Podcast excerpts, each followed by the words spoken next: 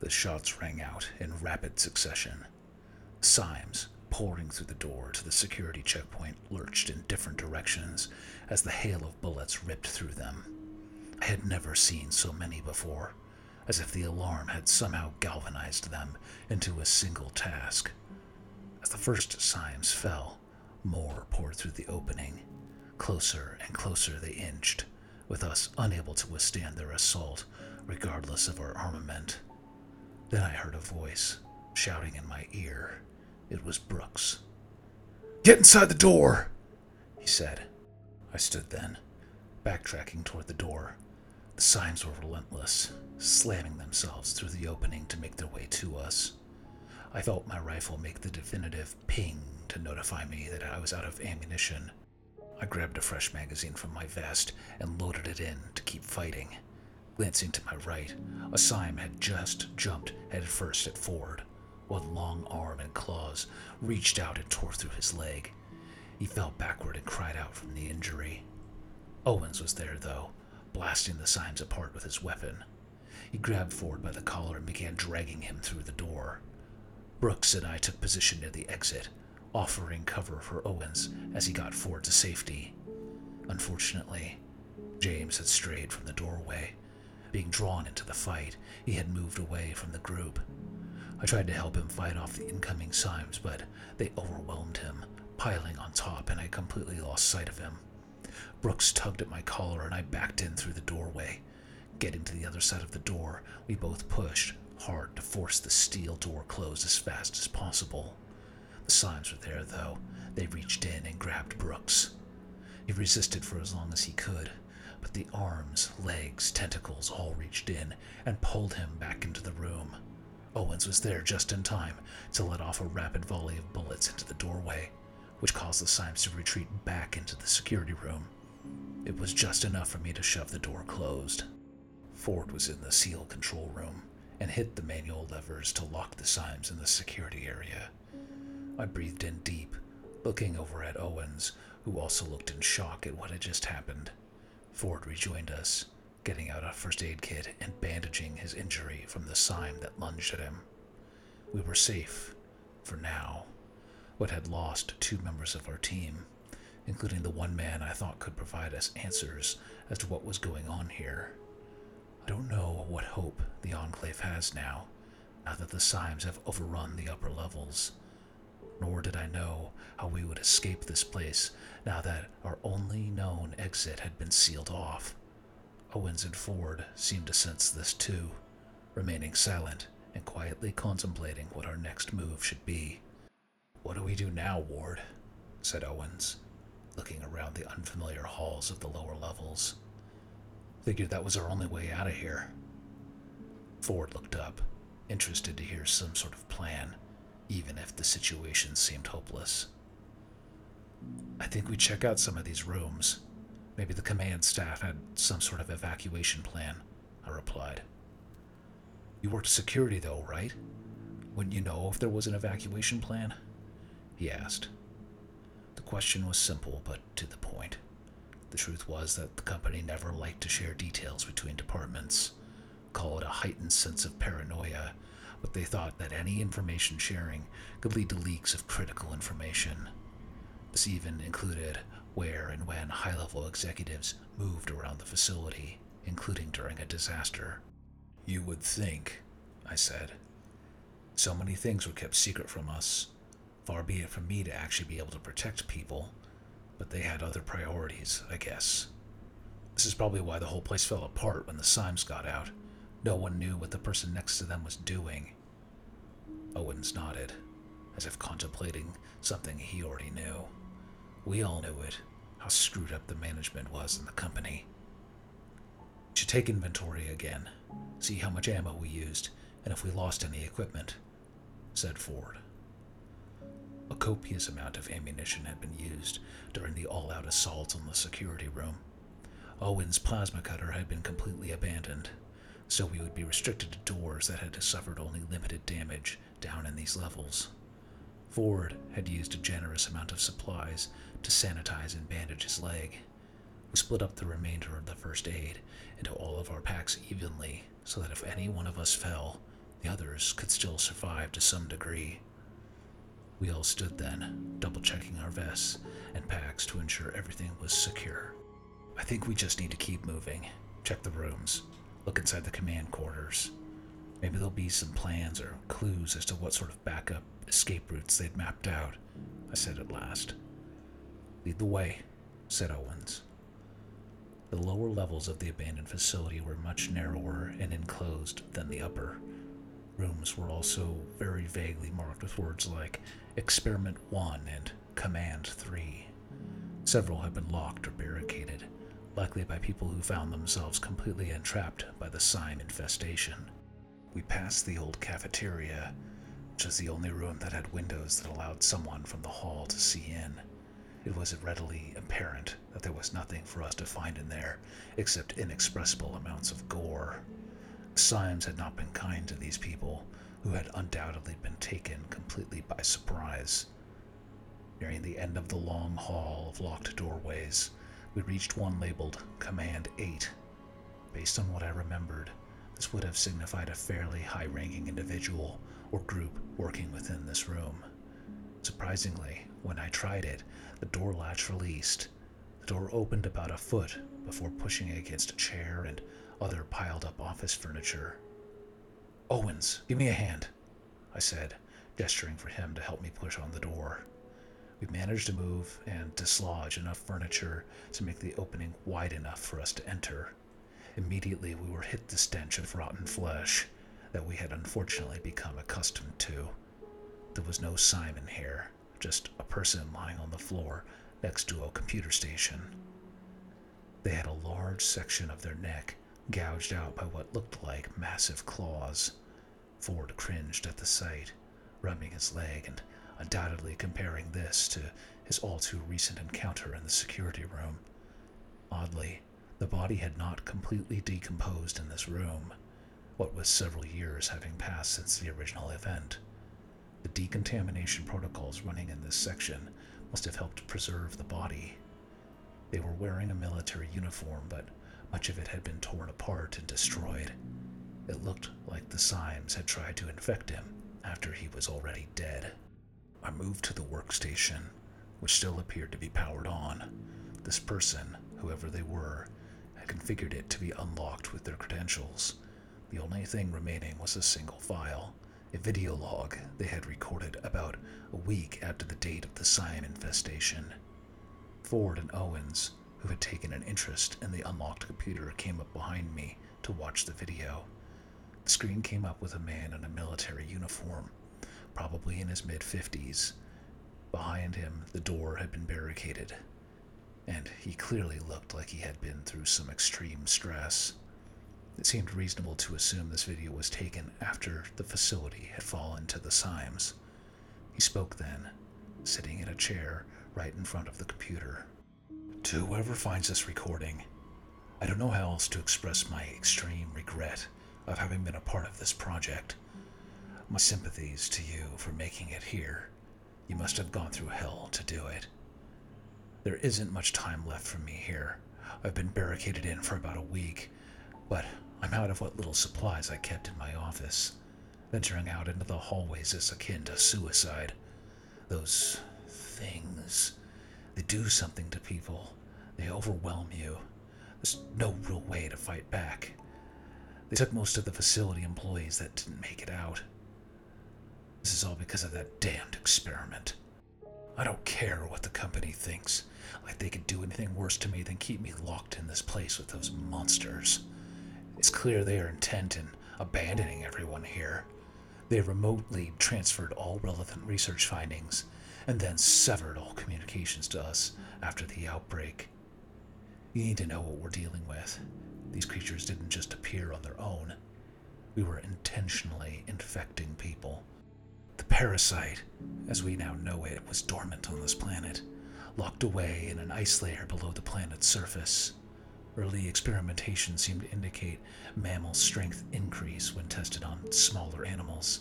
The company thought it could have a military application, some sort of soldier performance enhancement. It enhanced them all right. I don't think anyone anticipated the level of security and containment that was actually needed to keep this thing under control. They infected the first people, and it didn't take long from there for the outbreak to occur. We sealed the experiment rooms at first, leaving doctors and scientists inside the rooms with those things. They were transformed. Not a pleasant sight. I'll never get those images out of my head. They seemed mindless at first, till instinctually maybe, they started looking for ways out of the rooms. Found some vulnerabilities in the ventilation systems, gained access to the hallways. By the time we realized it was happening, there was no escaping it. A few of us barricaded in here, tried to make a plan for escape. Something about the waste disposal systems on this level. One of the survivors talked about how they worked down there. Large macerator machines that chewed apart equipment and moved it to the planet's surface. They could be disabled manually, and we could get out of here with the right equipment. Thought they could pass through the experimentation rooms at the end of the hall to the maintenance level. Only, they left the safety of this room to look for supplies, but never made it back. I think I might be the last person alive on this planet. The man on the screen took a drink from a bottle, sat for a moment as if reflecting on what he had said. Then a loud bang behind him made the man jump in the chair. A Simon pushed the door open slightly, reaching a clawed hand through the gap and screaming at him. The man turned back to the camera then. "God help us for what we've done here. Please forgive us," he said. Then he reached up to the computer screen and the video cut out. The three of us stood in silence, looking from the screen to the body on the floor. It's unclear if he fought, though in the state he was in, it seemed like a hopelessness had consumed him as the Sime inevitably made it through the door. The three of us stood for a moment, taking in the video we had just watched. There was already a feeling of hopelessness among us, and this corpse, with final lamenting thoughts, didn't inspire any newfound confidence that we would escape this situation. "Ward, do you think they may have made it out? Like he said? I don't like the sound of it. A giant macerator? How are we possibly going to get through something like that?" Owens asked finally. "Not sure, but I don't think we have a choice. Ford, you think you could make it on your leg?" I asked. "I'll manage," Ford replied. I nodded, motioning for the others to follow me back through the gap. We returned to the narrow hallway, checking for any door that would lead us out of here. It wasn't until nearly the end of this section that we found one of the experiment rooms open. Taking positions on either side, Owens and I pushed the door open slowly, Ford covering the rear. We burst in, Owens taking the left side of the room, me on the right. We checked each corner, the length of the room, and possible hiding places. Ford came in behind, heading up the middle. When we were satisfied the room was clear, we began to take in the finer details of what the lab contained. There were several metal slabs in here in long rows down the center of the room. The fluorescent lights blinked randomly, going in and out, casting an eerie half-light in the room. A set of double doors that provided another exit to the room were located on the far side. Several of the slabs had bodies on them. Several others had been gruesomely flayed, destroyed beyond recognition. Ford covered his mouth, looking away from the destroyed cadaver on the slab nearest him. I looked over at Owens, who had taken an interest in one of the slabs on the far side of the room. "Owens, what is it?" I asked. "This one," he said. "It's a Sime, but also not." I didn't really understand what he meant. I walked over to have a look myself and looked upon a body that really was only half transformed. Skin partially morphed into the scaly appearance indicative of the Sime infection. The face, though, it was contorted into the all too familiar, painful expression of a person going through the latter stages of infection. Owens was right, though. This was weird. I had never seen one only half transformed. The side of the body without transformation had an ivy line leading to an empty bag with the characters EC37 written on it. You think they were testing on this one? I asked. No clue, but I've never seen one only half gone like this. I wonder if they found a way to slow down the infection. Only this one died while getting treatment, he supposed. A sound near the set of double doors cut the conversation short. Ford, who was still about 25 feet away from us, had raised his rifle in the direction of the noise. It seemed to be coming from somewhere above us. Owens and I also readied weapons, not sure what to expect. We moved closer to the door, hoping to secure some sort of exit if the room became hostile. Ford took the hint and also started to move. That's when it happened. A sign came bursting through the vent above Ford, landing right on top of him, its tentacles already protruding from its mouth. It consumed his face as he struggled to free himself from its grip. Owens and I took aim with our rifles, but the surprise of the event had lost us valuable seconds to prevent the infection. Ooze seemed to flow around Ford's head as the slime gripped him tightly around the face. We opened fire, blasting apart the creature that had taken our companion. Ford rolled over and began retching immediately, body contorting violently, skin starting to turn gray. The transformations were violent and quick. Ford got to his knees when he looked back up at us, any sense of familiarity lost, eyes dark, unknowing. I saw in a single glance that he wasn't there anymore, a shell of a human that had been taken over by the parasite. Tentacles burst from his mouth, and he got to his feet and started for us. Owens froze, rifle raised, but he just stood there. I made the only decision there was, and I opened fire on Ford. He was blasted off his feet by the kinetic force of the rounds, body crumbling into the wall away from us. We stood for a moment, looking at what we had done. The moment almost seemed as if it was frozen in time. It hadn't been the first infection we had witnessed, but it never got easier. Owens took a knee, face buried in his hand, silently reflecting on the loss of our companion. I stepped closer to Ford's body, retrieving his ID token. There wasn't anything else we could do for him, the tokens continuing their infamous reputation, being the only remnant that ever returned of one of our fallen comrades. I walked back to Owens, who was still kneeling in silent reflection. Putting a hand on his shoulder, he stood, and we continued on, knowing that the double doors and further into the lower facility was our only chance now.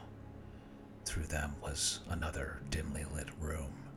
This section was apparently some sort of lab. There were glass holding tanks on either side, which were filled with grotesque specimens.